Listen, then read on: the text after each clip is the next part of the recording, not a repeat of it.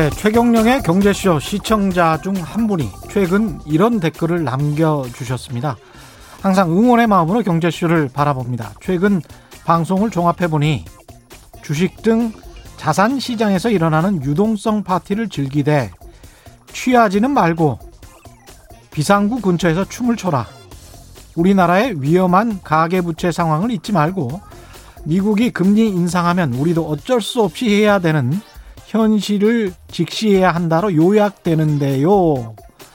예, 맞습니다. 잘 정리해 주셨습니다.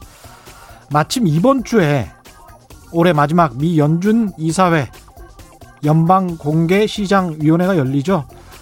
지금은 오히려 혹시 돈을 덮을면 덮을지 통화 정책 방향의 변화는 없을 것 같다는 게 일반적인 중론입니다. 미 연준이 돈을 조금씩 걷어들이는 시기, 양적 완화의 점진적인 축소, 이걸 테이퍼링이라고 하는데요. 이 테이퍼링이 일어나는 시기는 2022년 상반기쯤, 금리 인상은 2023년에나 시작할 것이다. 이게 지금 일반적인 관측입니다. 그러나 예측은 예측일 뿐 인간이 미래를 알 수는 없습니다. 늘 참고만 하시기 바랍니다. 네, 안녕하십니까. 세상에 이익이 되는 방송 최경련의 경제쇼 출발합니다. 저는 진실탐사 엔터테이너 최경련입니다. 유튜브 오늘도 함께 갑시다.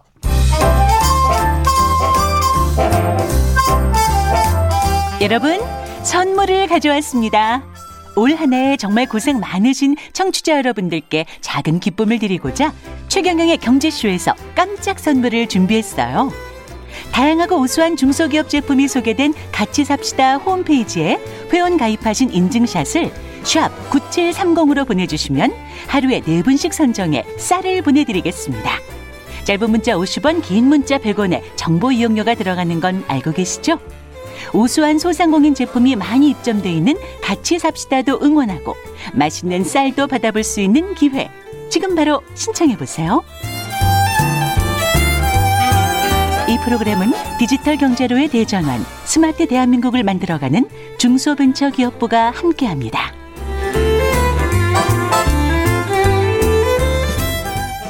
네. 최경령의 경제쇼에서 12월 한 달 동안 쌀 선물 드리고 있습니다. 소상공인들 응원도 하고 선물도 받고, 예, 중소벤처기업부에서 운영하는 온라인 쇼핑몰 같이 삽시다 홈페이지에 로그인을 본인이 직접 하셔서 로그인한 인증샷 그리고 같이 삽시다 이 홈페이지 쇼핑몰에 대한 솔직한 평가까지 주소 연락처와 함께 많이 많이 참여하셔서 쌀 선물 꼭 받으시길 바랍니다.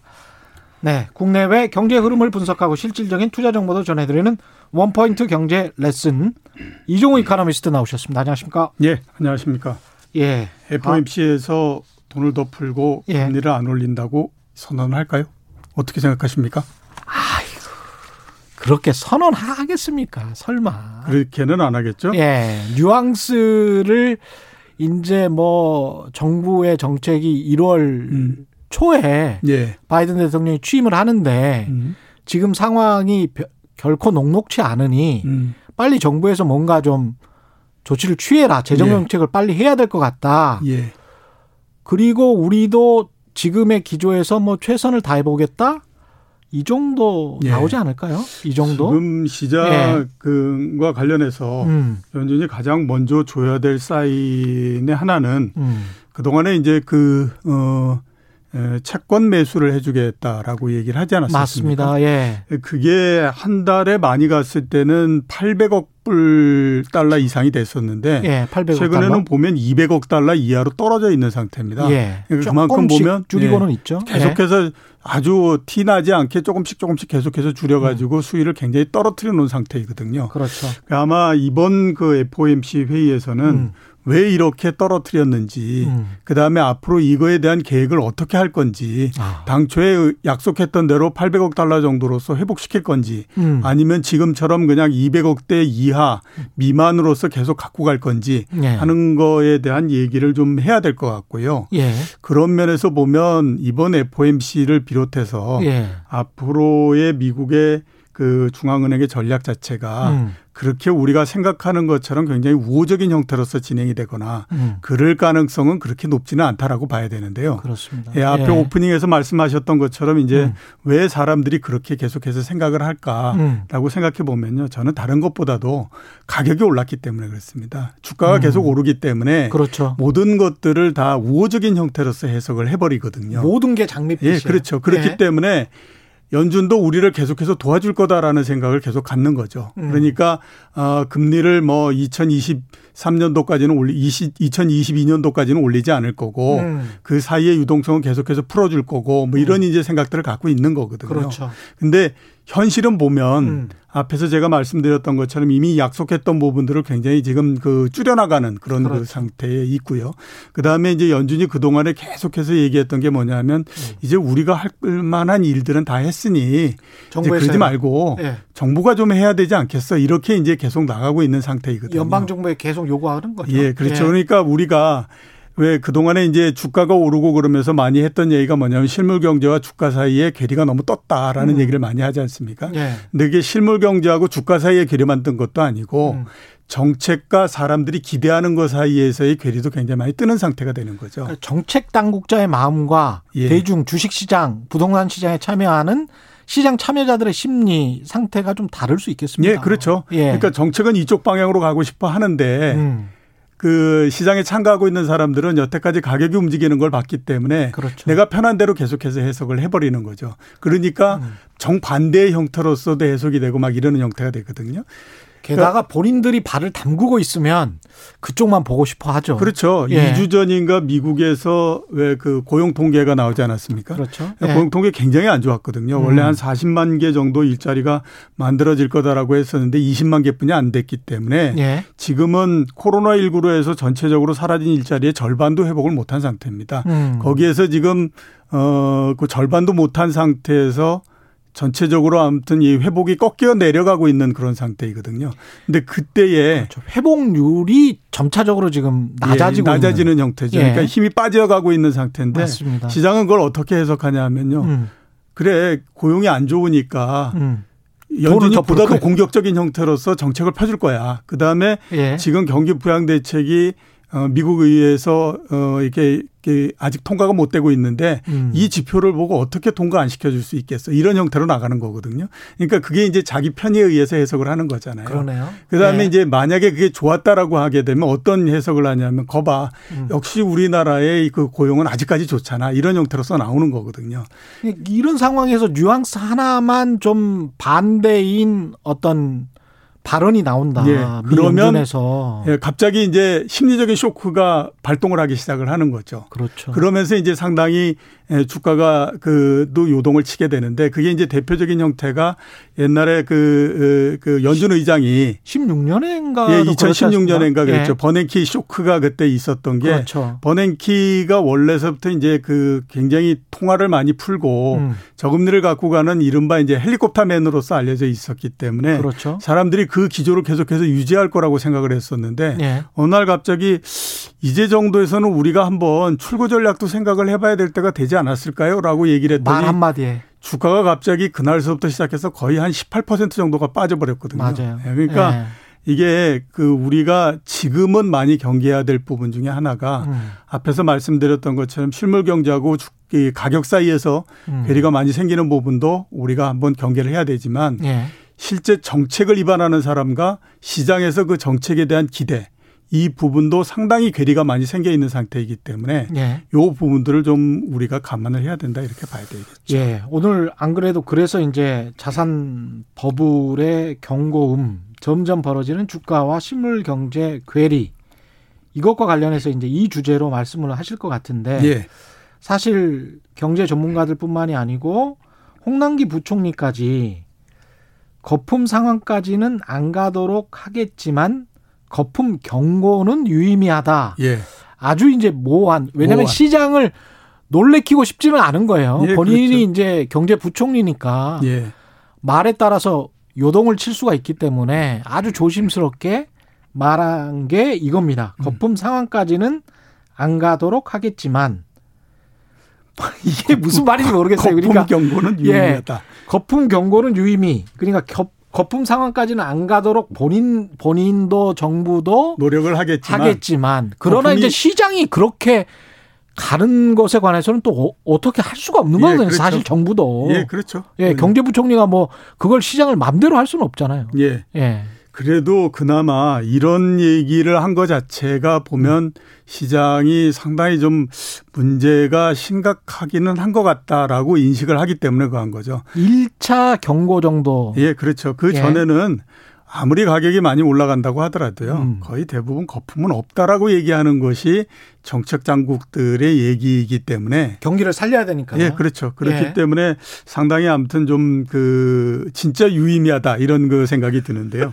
그래서 지금 한번 우리가 생각해 봐야 될 필요가 있는 게 예. 과연 자산 버블이라고 하는 것이 있느냐 없느냐 하는 것들을 한번 따져 보면 버블이냐 아니냐. 예, 예. 예. 어, 그러니까 버블의 크기가 얼마큼 되고 음. 언제 정도에 이게 문제가 생길 거다라고 하는 거는 알 수가 없지만 자산 버블이 없다라고 얘기할 수는 절대 없는 상태다라고 볼 수가 있는 거죠. 자산 버블이 없다 없다라고 할 수는 없다. 절대 없다. 예, 그렇기 때문에 자산 버블은 있다라는 예. 얘기가 되는데요. 예. 일단 몇 가지를 한번 볼 필요가 있습니다. 음. 미국산부터 한번 보게 되면요. 음. 많이 이제 그 자산에 얼마만큼의 그 거품이 꼈느냐 하는 것들을 나타내는 방법들이 여러 가지가 있는데 그 네. 중에서 네. 하나가 가게가 가지고 있는 순자산이 있지 않습니까? 그러니까 자기가 가지고 있는 자산, 그렇죠. 부동산이든지 주식이든지 음. 뭐 그거를 현재 시가로서 평가를 하고 네. 그다음에 그 부채가 있는 부분을 빼게 되면 순자산이 나오잖아요. 그렇죠. 그거하고 이제 그 가처분 소득 음. 내가 1년 동안에 벌어들인 소득에서 세금도 빼고 뭣도 빼고 해서 실제로 내가 쓸 수 있는 소득. 예. 그거의 비중이 비율이 얼만큼 되느냐 하는 것들을 따지는 그게입니다. 음. 그게 예. 이제 최근에 보면 7.2배 정도 이렇게 되거든요. 자기 소득보다 순자산이 7.2배. 7.2배. 예. 이게 이렇게 되는데 음. 이게 이제 7.2배로 늘어난 가장 큰 이유는 뭐냐면 뭐 저 가처분 소득이 줄어서 그런 것도 아니고요.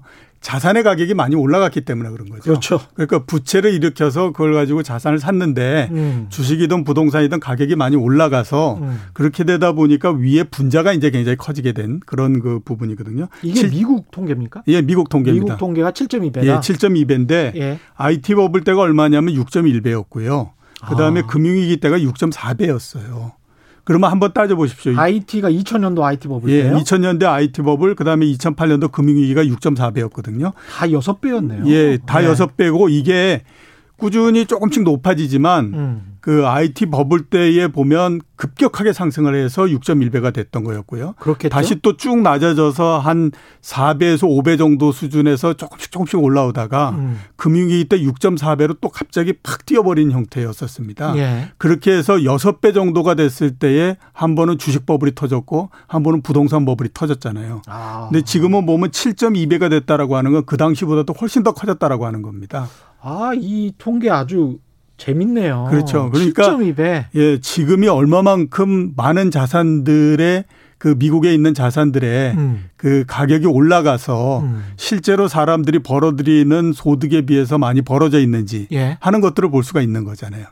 그 주식이랄지 부동산 많이 갖고 계신 분들은 본인이 직접 본인 거를 뭐랄까요 계산해 볼 수 있을 것 같습니다. 예, 그렇죠. 본인의 가처분 소득 1년 가처분 예. 소득을 분모로 놓고 분자를 총 자산 빼기 총 부채하면 순자산이 나오니까요. 예, 예, 예.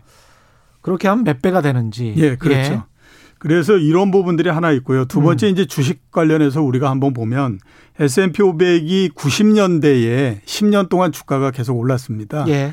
90년 그 9월 달에 305에서부터 시작해서 제일 많이 올랐을 때가 IT 버블 터지기 바로 직전인 2000년 3월 달에 1527까지 5배 올랐거든요. 예. 이번 같은 경우가 그 얼마까지 올라왔냐면 2009년도 3월 달에 왜 그 금융위기가 나고 주가가 폭 빠졌지 않습니까? 예. 그때 바닥이 683이었고 지금이 3663입니다.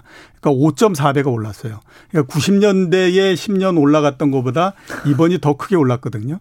근데 한번 따져보면 미국의 예. 90년대라고 하는 것은 음. 미국이 60년대 대번영 이래로 예. 가장 좋았던 때였었습니다. 소련이 몰락하고 그 그렇죠. 다음이거든요. 그 다음에 네. 왜 우리 많이 얘기하는 3차 산업혁명이라고 하는 IT 혁명이 미국을 중심으로 해서 이루어졌잖아요. 그렇습니다. 예, 그리고 네. 그 이전에 보면 80년대 중반까지 미국이 26년 동안에 걸쳐서 음. 굉장히 안 좋았다가 거의 한 그 5, 6년 동안에 강력한 구조 조정을 통해 가지고 미국 경제가 다시 나면서 90년대에 엄청난 번영을 했던 때고요. 그랬습니다. 그때 평균적으로 성장률이 거의 3.8% 정도 됐었거든요. 음. 그리고 아시겠지만 클린턴 행정부 때에 재정적이 드디어 흑자를 기록을 했다. 뭐 이런 때도 있었잖아요. 맞다. 그렇죠. 그러니까 예. 90년대 미국 경제가 그렇게 굉장히 좋았던 10년이었습니다. 아, 이 데자뷰가 또 일어나네요. 2010년부터 또 2020년까지 19년까지 또 굉장히 좋았잖아요. 예, 그렇죠. 미국 경제가. 예, 그래서 그렇게 좋았던 90년대 10년 동안의 주가가 5배 정도 올랐는데 예. 현재까지 보면 미국이 5.4배가 오른 거예요. 그러니까 상대적으로 보면 굉장히 많이 올랐기 때문에 음. 이게 그 좀 주의를 해야 될 필요가 있다. 이렇게 이제 봐야 될 것 같고요. 예. 우리나라도 역시 뭐 보면 자산 버블이 없다고 얘기할 수 있을까라고 예. 하는 정도로 일단 볼 수 있는데 부동산 같은 경우에 보면 예. 87년도서부터 3년 동안 127% 올랐고요. 예. 그다음에 그 2001년도서부터 7년 5개월 동안에 150% 올랐습니다. 와. 지금까지 어 2014년도부터 시작해서 7년 동안 계속해서 지금 오르고 있거든요. 이게 아마 공시가로 계산한 걸 거고 예, 그렇죠. 시가로 따지면 훨씬 더 높죠. 훨씬 높을 예. 겁니다. 그렇기 예. 때문에 이런저런 여러 가지 수치들을 우리가 한번 그 과거하고 비교를 해서 이렇게 보게 되면 예. 아, 지금이 상당히 자산 가격이 높아서 예. 문제가 상당히 될 수밖에 없는 상태다. 이렇게 음. 이제 볼 수가 있는 거죠. 이게 커진 이유는 결국은 금리입니까? 예, 그렇죠. 가장 버블은? 이제 그 큰 부분들이 그걸로 볼 수 있는데 자산 예. 버블이 생기는 그 과정은 음. 이런 형태로서 이루어집니다. 예. 금리가 굉장히 낮아서 저금리가 되거든요. 예. 그러면서 또 유동성을 굉장히 많이 공급을 합니다. 예. 그러면 사람들은 어, 돈을 빌리고 하는데 전혀 어, 문제가 없죠. 그렇죠. 왜냐하면 예. 돈도 많이 공급을 했을 뿐만 아니라 음. 돈을 빌리는 데에 들어가는 금리가 너무 낮기 때문에 비용이, 비용이 낮아지잖아요. 예. 그러면 부채를 굉장히 많이 일으키게 됩니다. 예. 그, 그 부채를 일으킨 거를 가지고 자산을 사기 때문에 음. 자산 가격이 올라가는 형태로서 이, 이, 이, 고리가 만들어지는 형태로 항상 진행이 되거든요. 그렇습니다. 그러다가 예. 이제 나중에 가서 뭐 다른 요인으로 해서 어떤 뭐 금리가 올라간다던가 내지는 아, 가격이 너무 높아진다든가 이렇게 되면 이제 반대 방향으로서 가는 건데 음. 아, 이렇게 자산 가격이 커진 가장 큰 이유는 보면 이 세 가지 부분 중에서 특히 저금리 이 부분들의 역할이 굉장히 컸다라고 보입니다. 저금리가 가장 예, 컸다. 그렇죠. 예. 이그 과정을 하나하나 우리가 한번 이제 보게 되면 저금리 부분인데요. 아시는 것처럼 미국이 0.25%로 처음 저금 그 금리를 낮췄던 것이 2008년도 12월 달입니다. 예. 그러니까 저 그 금융위기 나고 그렇죠. 고해. 예. 그리고 지금도 0.25%잖아요. 물론 예. 중간에 보면 2.5%까지 한번 올리긴 했지만 예. 다시 또 내렸기 때문에 음. 아무튼 굉장히 낮은 금리 자체를 거의 십몇 년 동안 계속 지속을 하고 있는 상태니까. 큰 추세로 보면. 예, 그렇죠. 예. 그렇기 때문에 이제 금리 굉장히 하고 우리나라도 마찬가지로요. 음. 금융위기 때 최저 금리가 1.25%였거든요. 예. 지금 0.5%입니다. 그렇죠. 그러니까 저금리를 만들면서 음. 여기에서부터 어그 돈을 빌리고 하는 데에 들어가는 음. 비용 자체를 낮췄 줬던 것이 예, 자산 가격을 끌어올리는 데 굉장히 큰 역할을 했다라고 봐야 될 것 같고요. 그다음에 이제 유동성 공급도 역시 마찬가지입니다. 어, 올해 특히 또 상당히 많았습니다. 연준 자산이라고 하잖아요. 예. 연그 FRB 음. 아, 그가 가지고 있는 자산이 얼만큼 되느냐. 이거는 이제 그이 보통의 은행들이나 이런 데서 가지고 있는 그 채권을 사서 사고 음. 그거를 이제 유동성을 공급해 주는 형태가 되잖아요. 그렇죠. 예. 그러니까 돈을 많이 공급해 줄수록 음. 연준에는 그만큼 그 보통 시중은행들이 가지고 있, 던그 채권이 쌓이는 형태가 되기 때문에 미국 국채 같은 것들 예, 그렇죠. 예. 그러니까 연준의 자산은 계속해서 늘어나는 형태가 되죠. 예.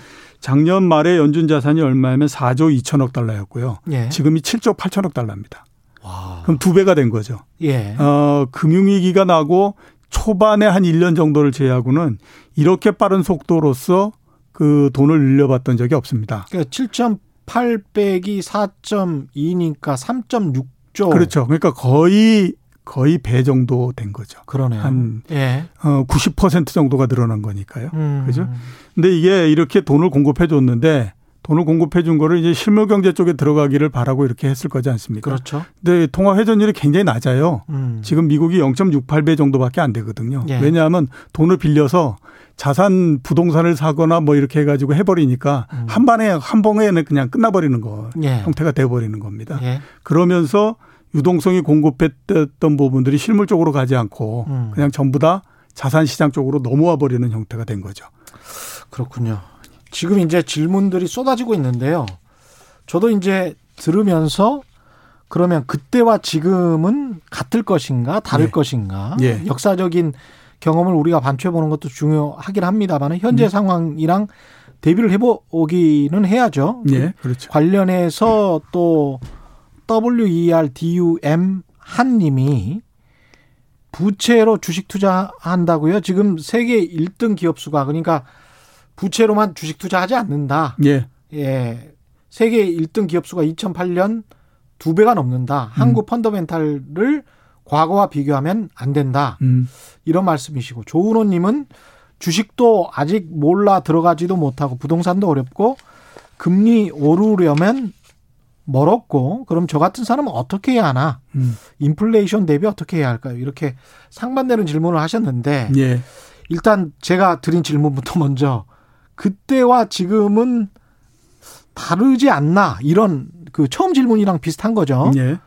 그런 의견에 관해서는 어떻게 생각하십니까? 예, 물론 예. 이제 뭐 보면 음. 모든 상황이 그 똑같이 복사돼서 오는 경우는 없잖아요. 그렇죠. 예, 그 어, 어, 어떤 형태로든지 약간씩의 형태가 바뀌어서 오기 때문에 예. 그 어, 그걸 어떤 관점으로 보느냐에 따라서 상당히 아 모양이 달라졌구나 뭐 음. 이렇게 그그 내지는 아 이건 아니야 이렇게 이제 볼 수가 있는데 예. 결국에 나중에 가서 보면 이제 또 뭐 아 비슷한 면도 있구나 이렇게 이제 볼 수 있는데 그렇기 때문에 많이 얘기하는 것이 뭐냐면 결국 이제 주식 투자 이 부분들에서는 기업 실적 대비해서 주가가 어떻게 됐느냐 이런 음. 거를 따지는 거지 않습니까? 예. 그게 이제 과거에도 보게 되면 가장 그 맞는 형태였기 때문에 그런 거거든요. 예. 내년도에 우리나라의 순이익이 138조 정도 될 거라고 얘기를 합니다. 기업들 예, 상장 그렇죠. 기업들요? 상장 기업 전체 예. 합쳐서 예. 어 2018년도에 가장 많을 때 144조였습니다. 어. 그때 주가에 비해서 지금 주가가 대략 한 8% 이상 높은 거거든요. 그렇죠. 그러면 지금만 우리가 따져 보면 음. 사상 가장 많은 이익을 냈던 2018년도에 음.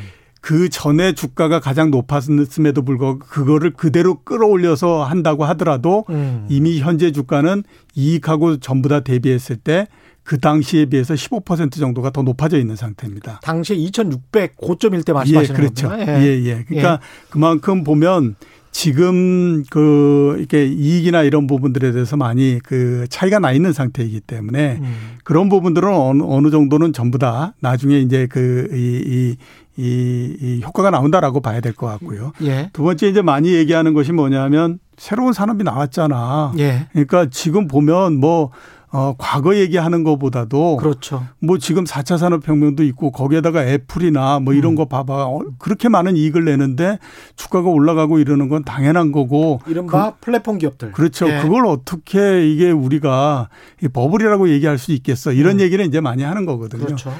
근데 그거는 2000년에도 마찬가지였었습니다. 2000년에 IT 버블 가할 때도 네. 사람들이 바보가 아니었기 때문에요. 예. 이게 영 엉망인 회사를 가지고 무한정으로 그렇게 가격을 끌어올리고 붙이고 뭐 이랬던 건 아니거든요. 그렇죠. 그 다음에 그거는 과거 우리가 보더라도 1890년대 철도 할 때에도 음. 마찬가지였었습니다. 예. 그래서 많이 얘기하는 것이 뭐냐면 할만 민스키라고 있죠. 왜 민스키 예, 모멘트라고 민스키, 예. 하는 그 음. 그걸 이제 만든 음. 그 어, 행동 그 재무학자 예. 의 얘기를 한번 제가 말씀을 드려야 될 것 같은데 음. 금융 불안정 가설이라는 것이 있습니다. 예. 그러니까 금융은 어차피 불안정하기 때문에 음. 사람들이 일정하게 어느 정도의 그 저 버블도 만들고 또 그게 터지기도 하고 한다라고 예. 하는데 버블이 만들어지기 위해서는 두 가지 조건이 같이 겸비가 돼야 된다. 하나는 네. 뭐냐면 새로운 산업이나 또는 금융 수단이 있어야 된다. 그래서 어, 예. 사람들에게 무한히 꿈을 만들면서 꿈을 키워갈 수 있는 도구가 하나 있어야 되고 그러네요. 두 번째는 뭐냐면 신용이 팽창돼야 된다. 즉 돈이 많이 공급이 되고 음. 금리를 낮춤으로 해서 그렇게 투자할 수 있는 재원을 마련해 줘야 된다라고 네. 하는 거거든요. 음. 그러니까 이게 왜 이 양반이 음. 이런 거를 만들었을까라고 생각해 보면 음. 우리가 지금 얘기하고 있는 것들이 과거에도 반복이 됐었다라고 늘 같은 패턴으로. 예, 예. 그러니까 예. 똑같이 보면 새로운 산업이 나오고 음. 그 산업에 대해서 사람들이 처음에는 반신반의를 하다가 예. 그 다음에는 어 이게 정말로 뭔가 되는가 보다. 음. 그 다음에 어 이게 보니까 실제적으로 이런 수치가 나오잖아라고 하면서 그 꿈이 사실보다도 훨씬 더 커지면서 음. 이, 이 만들어지는 형태가 돼서 이렇게 나온다라고 얘기를 하거든요. 그러네요. 그러니까 예. 앞에서 이제 질문하셨던 분과 마찬가지로 음. 한국의 기업들이 어 옛날에 비해서 뭐 나아졌고 그 다음에 세계 1등을 하는 기업들이 얼마나 있고 이렇게 해서 그 부분들이 다 맞기는 한데요. 그게 총합적으로 모여져 있는 것이 뭐냐면 기업 실적인 겁니다. 아. 그거에 대비해서 가격이 얼만큼 되느냐 하는 거를 가지고 과연 문제가 있는지 없는지 얼마만큼의 뭐가 만들어졌는지 음. 이거를 이제 따지는 그런 게 된다라고 봐야 되는 거죠. 결국은 2020년 기업 실적, 2021년 기업 2021년 기업 실적, 2022년 기업 실적으로 말할 수밖에 없다. 예, 그렇죠. 예. 조은호님 주식도 아직 몰라서 아 이거는 소개해드렸고요. JBK님은 JBK님, 호야님 먼저 소개해드릴까요? 예, 호야님. 미 연준도 고민이 많을 것 같아요. 돈 풀어봐야 자산보험만 생겨고 미국인들 실생활은 여전히 어렵잖아요. 아주 정확한 지적이십니다. 이게 이게 딜레마 같은 게 계속 이 돈을 푸는데 K자 회복이라고 해서 밑에 한 30% 40%의 국민들은 계속 어렵단 말이죠. 예. 코로나19 이전에도 마찬가지였고 예. 앞으로도 좋아질 가능성이 별로 안 보이고 실업률도 지금 한 천만 명 넘는 정도가 미국 같은 경우는 영구 실업자가 되는 게 아니냐. 영구 실업자라는 거는 본인들도 취업할 마음이 없어져 버려서 예, 그렇죠. 경제 활동 인구로 들어가지를 않아요. 예. 그 어차피 해봐도 잘 되지도 않, 예. 그 취업이 되지도 않고 예, 하니까. 예, 구직 활동 포기자인 거죠. 예. 예. 그래서 그 수치가 계속 늘어나고 있는 것에 관해서 걱정을 하고 있는 기사들이 많던데 이 근데 그러고 그럼 어떻게 계속 돈을 풀 수밖에 없잖아요. 예, 그렇죠. 이게 정말 답답한 상황입니다. 굉장히 답답한 예. 상황이죠. 결국 그렇기 때문에 제가 봤을 때 내년도서부터 음. 그 미국 연준을 비롯해서 중앙은행들의 그 행태는 예. 어, 경제적인 행태 이상으로 정치적인 행태가 어떻게 되느냐에 따라서 결정이 될 가능성이 굉장히 높다라고 봐야 되는 아, 거죠. 정치적으로도. 예. 그러니까 왜 그러냐면 예. 지금 좀 전에 말씀하셨던 것처럼 K자 성장 이런 얘기를 하지 않습니까? 그러니까 예. K자 성장이라고 하는 건 뭐냐면 빈부의 격차가 그만큼 굉장히 커진다라고 하는 겁니다. 예. 빈부의 격차가 커지면 그만큼 또 사회적인 불안은 굉장히 커질 수밖에 없는 형태고 여러 부분들에서 불만이 굉장히 많이 제기될 수밖에 없는 형태가 되는 거거든요. 음. 그러면 그, 이, 이 정부도 그렇고 중앙은행도 그렇고 위기를 벗어난다라고 하는 것에서는 똑같이 왔지만 이제서부터는 그게 아니다라고 하는 거죠. 과연 그러면 이 다수의 많은 사람들이 상대적인 빈곤에서 굉장히 요구가 많아질 텐데 예. 그 부분들을 어떻게 우리가 컨트롤 해야 되느냐 하는 음. 부분들에 부딪힐 수밖에 없는 거거든요. 예. 그게 결국에 보면 어, 이 그 정치적인 선택 이런 것들이 일정 부분 들어가야 할 수밖에 없는 그런 형태가 되는 거죠. 그러면 음. 여기에서 만약에 정치적인 선택을 한다라고 하면 가장 좋은 방법은 K자에서 맨 밑으로 들어가 있는 사람들을 끄집어 올려주면 가장 좋죠. 그게 가장 그렇죠. 좋죠. 근데 네. 그거는 사실상 어려운 부분들이 아니지 않습니까? 역사적으로 정말 지지 지난했었습니다. 그렇죠. 예, 그 그렇게 그 되면 예. 그 다음으로서 할 수 있는 방법이 뭐냐면 K자 위에 올라가고 있는 사람들이 거기서 더 올라가지 못하도록 막아주는 것도 또 하나의 방법이다라고 아, 봐야 그것도 저항이 만만치 않은 예. 겁니다. 그렇기 예. 때문에 그, 그 내년도서부터를 보면 음. 그 미국 정부 그다음에 다른 나라 정부도 마찬가지고 중앙은행들도 네. 이 굉장히 정치적인 선택을 해야 되는 그런 국면으로서 들어간다라고 봐야 될 것 같고요. 그 사람들이 또 유권자기 때문에. 예, 그렇죠. 그러니까 예. K자의 밑에 쪽에 들어가 있는 사람들은 예. 전체적인 자산은 많지 않지만 표는 굉장히 많은 형태가 예. 되거든요. 그렇기 때문에 그 목소리를 어 이게 그 무시하고 갈 수가 없는 상태가 되는 거죠. 이게 만약에 자산 버블이 터진다면 뭐 어떤 계기가 있을까요?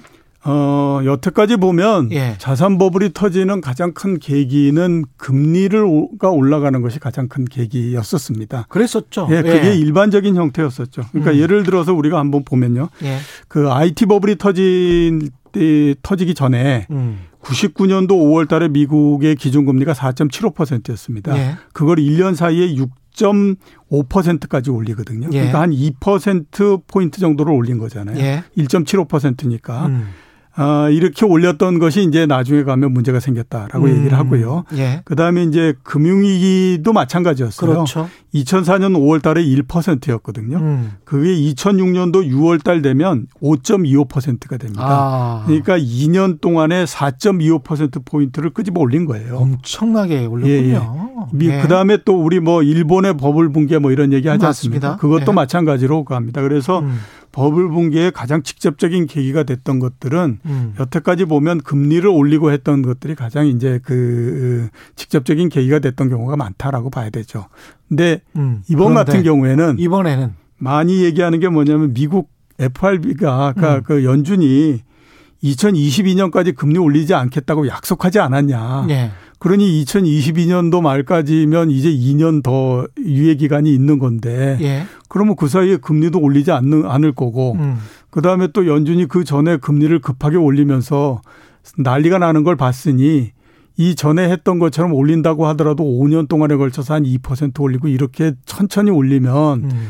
특별히 문제가 있는 거는 아니지 않겠느냐라고 예. 하는 기대가 지금 시장에 가장 많은 상태인 그렇죠, 거죠. 그렇죠. 그렇죠. 예. 그래서 이제 뭐 그래 지금 가격이 높은 거는 사실이지만 음. 과거의 금리가 워낙 낮으니까 네, 예. 가격의 강호를 보니까 크게 문제가 되지 않을 거고 예. 금리가 워낙 낮고 뭐 그 돈이 다 어디 가겠어 음. 그러니까 뭐 가격이 좀 떨어지면 또 뭐 돈들이 많으니까 뭐 사서 올리겠지 뭐 이렇게 이제 가고 있는 거죠. 그렇죠.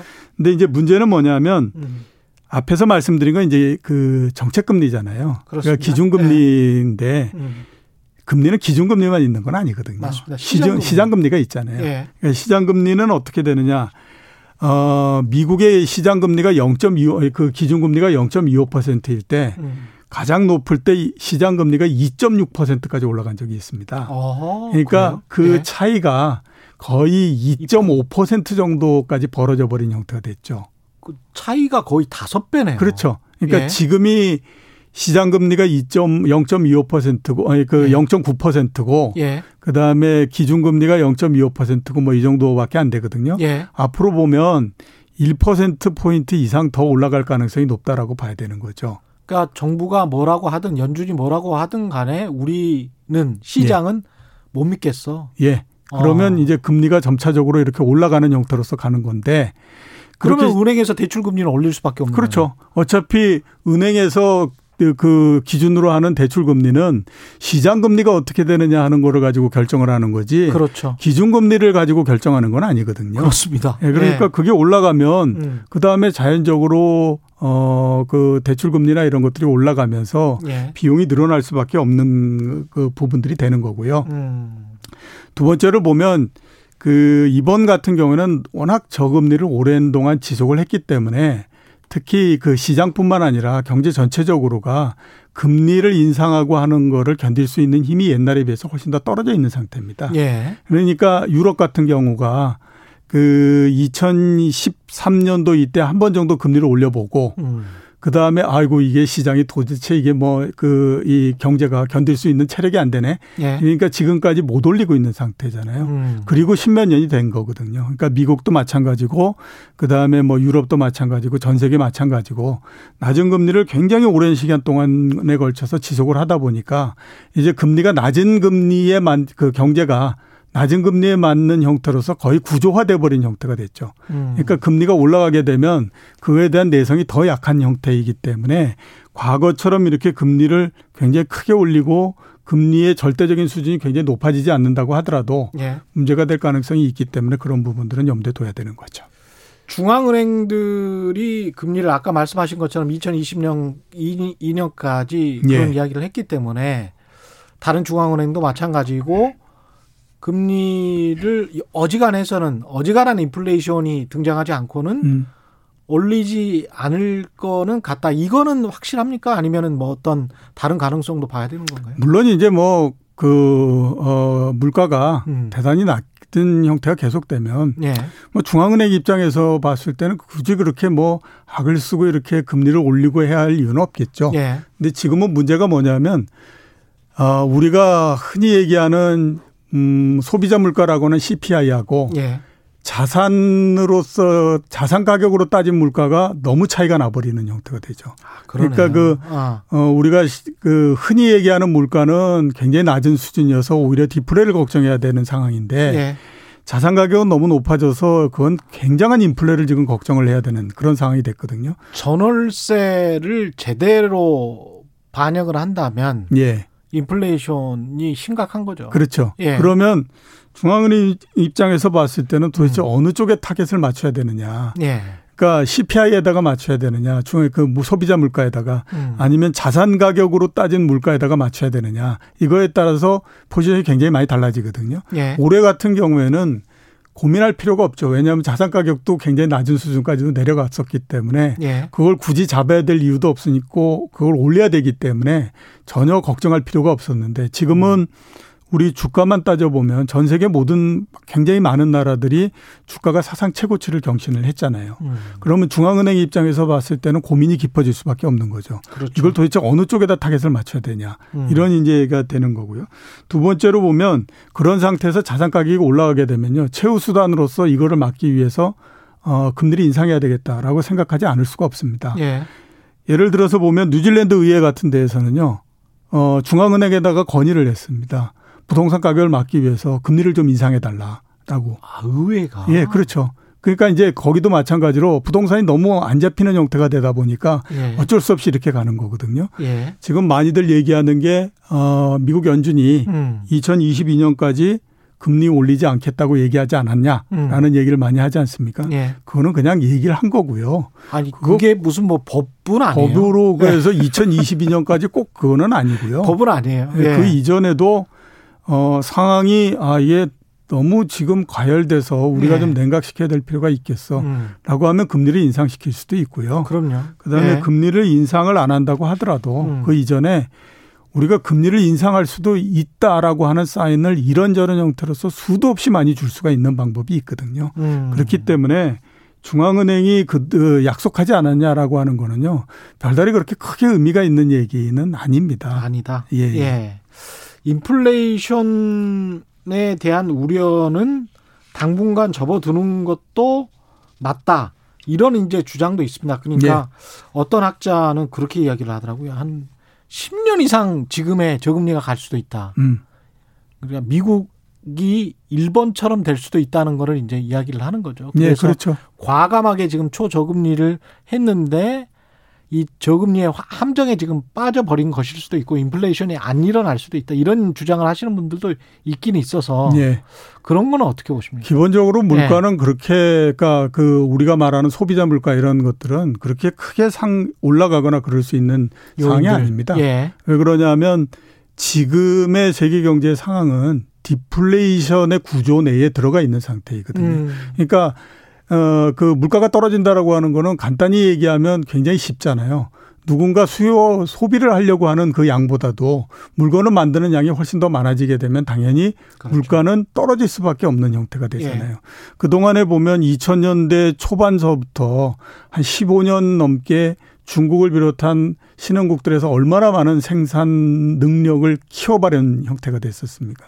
음. 그게 가동을 하게 되면 당연히 많은 그 이 이, 이 물건이 나올 수밖에 없기 때문에 네. 지금은 물가가 그렇게 올라갈 수 있는 상황은 아니라고 봐야 되죠. 음. 그렇기 때문에 타겟 자체를 우리가 흔히 많이 얘기하는 소비자 물가 여기에다가 맞춰서 한다라고 하면 네. 뭐그 뭐 금리를 인상하는 정책을 쓰고 이렇게 해야 할 이유가 별로 없는 형태가 되는 거죠. 음. 대신에 아까 제가 말씀드렸던 것처럼 예.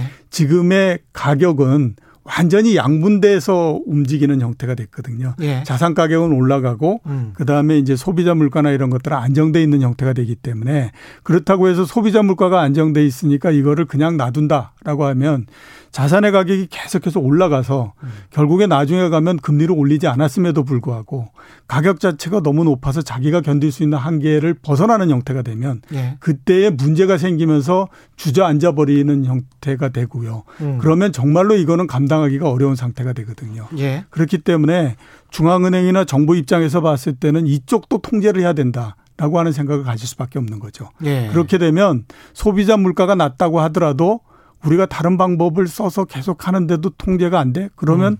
물, 그 금리를 한번 인상을 해볼까? 이런 생각을 가질 수밖에 없는 거거든요. 예. 그러니까 그런 그 서로가 양분돼 있는 부분들이 있다라고 하는 것들을 항상 염두에 두셔야 된다. 이렇게 예. 봐야 되는 거죠. JBK님은 자산 시장의 급등 그리고 하락의 불안감 이 모든 게 미국 정책 기조에 따라 이루어진다면 음.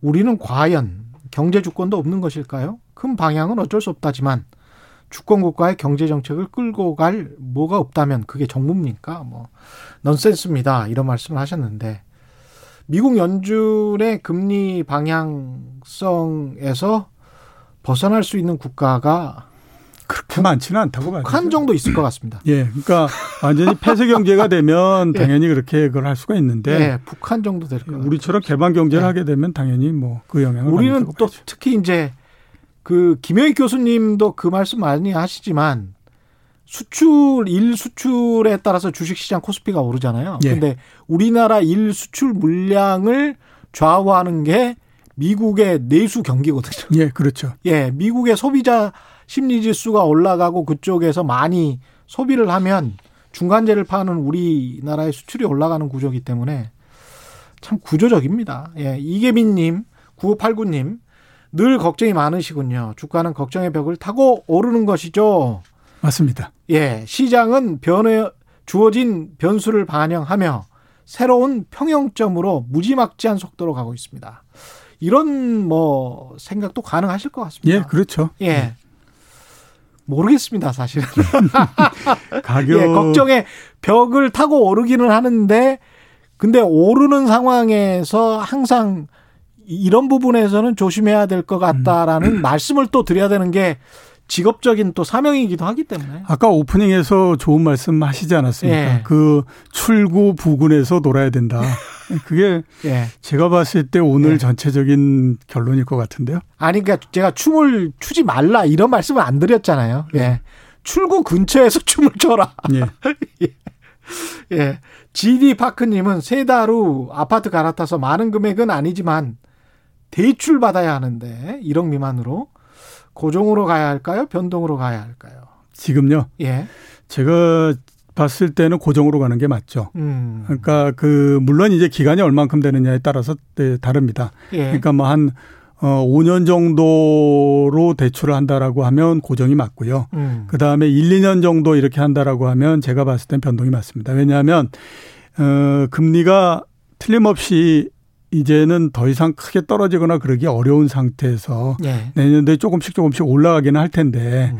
그 올라가는 속도가 그렇게 빠르지 않기 때문에 한 2년 정도로 봤을 때는 고정이라고 하는 것이 변동금리보다는 항상 높게 설정이 그렇죠, 되잖아요. 그렇죠. 예. 그러니까 그 높게 설정된 고정금리보다도 2년 내에 더 높아질 건가 하는 것에서는 상당히 음. 좀 의문이 들기 때문에 아. 그러니까 한 1, 2년 정도는 변동금리 쪽으로 하시는 게 좋고요. 예. 한 5년 정도 된다라고 하면 그건 그냥 고정금리로 하시는 게 뭐 좋다. 15년, 20년 돼야 된다면 당연히 그건 고정, 당연히 고정금리로 싸셔야 예. 되는 거죠. 홍태식님은 원유 가격 안 떨어지나요? 원유 가격 사실 인플레이션과 연관되기 때문에 예. 지금 40달러 이상으로 올라와서 예. 브렌트, 상당히 좀 유지하고 있습니다. 그렇죠. 예. 브렌트유가 50달러 정도까지 지금 올라왔는데요. 예. 그거는 뭐 50달러 올라오고 하는 거는 보면 당연하다라는 생각이 드는 게 음. 주가가 이렇게 올라가면서 얼마나 어, 전 세계 경제에다가 경제가 내년도에 좋다라고 하는 얘기를 많이 했습니까? 네. 경제가 좋다라고 얘기하는데 유가가 올라가지 않는다라고 생각하면 그건 굉장히 오산이잖아요. 네. 근데 이제 과연 얼마만큼 올라갈 것인가 하는 것들의 문제인데 이게 주가하고 그다음에 유가는 서로 상당히 좀 다른 특징을 갖고 있습니다. 네. 그러니까 어, 똑같이 뭐 기대 이런 부분들이 작동하는 건 사실이지만 유가라고 하는 것은 실제적인 그로 사용되는 그 재화잖아요. 석유라는 것이. 예. 그렇기 때문에 기본적인 판은 뭐가 깔려 있느냐 하면 그 실제 수요와 공급이라고 하는 것이 어느 정도에서 균형점이 맞느냐 하는 것들이 그 밑에 깔려 있는 거거든요. 예. 주가는 물론 이제 그런 부분들보다도 보다 더 그한 건 미래에 우리가 얼마만큼 이익이 날 건가 하는 것들에서 결정이 되기 때문에 그런데 지금 보면 내년도에 성장이 굉장히 된다라고 하더라도 우리나라가 한 3% 정도, 세계 경제가 5% 이런 정도를 감안을 하는 거거든요. 네. 올해 굉장히 낮아진 것까지를 따지게 되면 아주 인상적인 경제 성장률은 아닙니다. 음. 그런 면에서 봤을 때 브렌트가 50달러를 지금 넘었는데 계속해서 네. 올라가서 70달러 되고 80달러 되고 이러는 거는 그다지 음. 그렇게 쉬운 일은 아닐 거다라는 생각이 듭니다. 예. 사분사분 하다님은 내년 더워질 때쯤 해서 상황 봐서 총알 총알 모아두기 할 시기인지 아닌지 판별해야 할 듯 싶네요. 그러니까 내년 여름 초여름 네. 이때쯤은 빠져야 되지 않나 아니면 현금을 훨씬 더 많이 음. 가져가야 되지 않나 예. 이런 말씀이신 것 같습니다. 어, 예. 지금 저 뭐야 올해 내년도에 음. 그 어, 여러 증권회사들이 내년도 주식시장 전망을 하지 않았습니까? 예. 공통적으로 나오는 단어가 하나 뭐냐면 상고하저입니다. 상, 상고하죠. 예, 예. 그러니까 상반기 좋고 하반기 나쁘다. 근데 이렇게 꼭 되는 적이 별로 없죠. 없잖아요. 예. 근데 이게 맞다라고 하게 되면 예. 앞에서 말씀하셨던 것처럼 예. 어 이렇게 더운 바람 나올 때에 예. 모아서 구한다라고 하는 건 다 이 생각 하거든요. 예, 거의 사실 거의 꼭지부분에서 예. 갈 가능성이 있으니까 별로 항상 빨리 좋은, 움직여요. 예, 한 좋은 전략은 아니라고 봐야죠. 주식은 진짜 빨리 움직여요. 부동산은 후행 지수지만 주식은 정말 빨리 움직여요. 너무 그렇죠. 쉽게 사고 팔 수 있기 때문에 예, AAA님은 버블 터질 때 많이 안 오른 것들도 다 같이 폭락하나요? 하습니다 예. 처음에 떨어질 때는 예. 뭐 이것저것을 가리지 않습니다. 그래서 예, 그 얘기 많이 하거든요. 음. 저수지가 한번 터지면 음. 처음에는 모두 다 쓸려 내려가는 거야. 그렇죠. 그 다음에 한번 쓸려 내려가고 난 다음에 예. 강한 놈 버티는 거고 못 당한 놈더 내려가는 거지. 처음에 음. 뚝이 터지면 음. 이놈 저놈 아무것도 안 가려 이런 얘기 하거든요. 그러니까 처음에는 뭐 가리지 않습니다. 모두 다. 그러네요.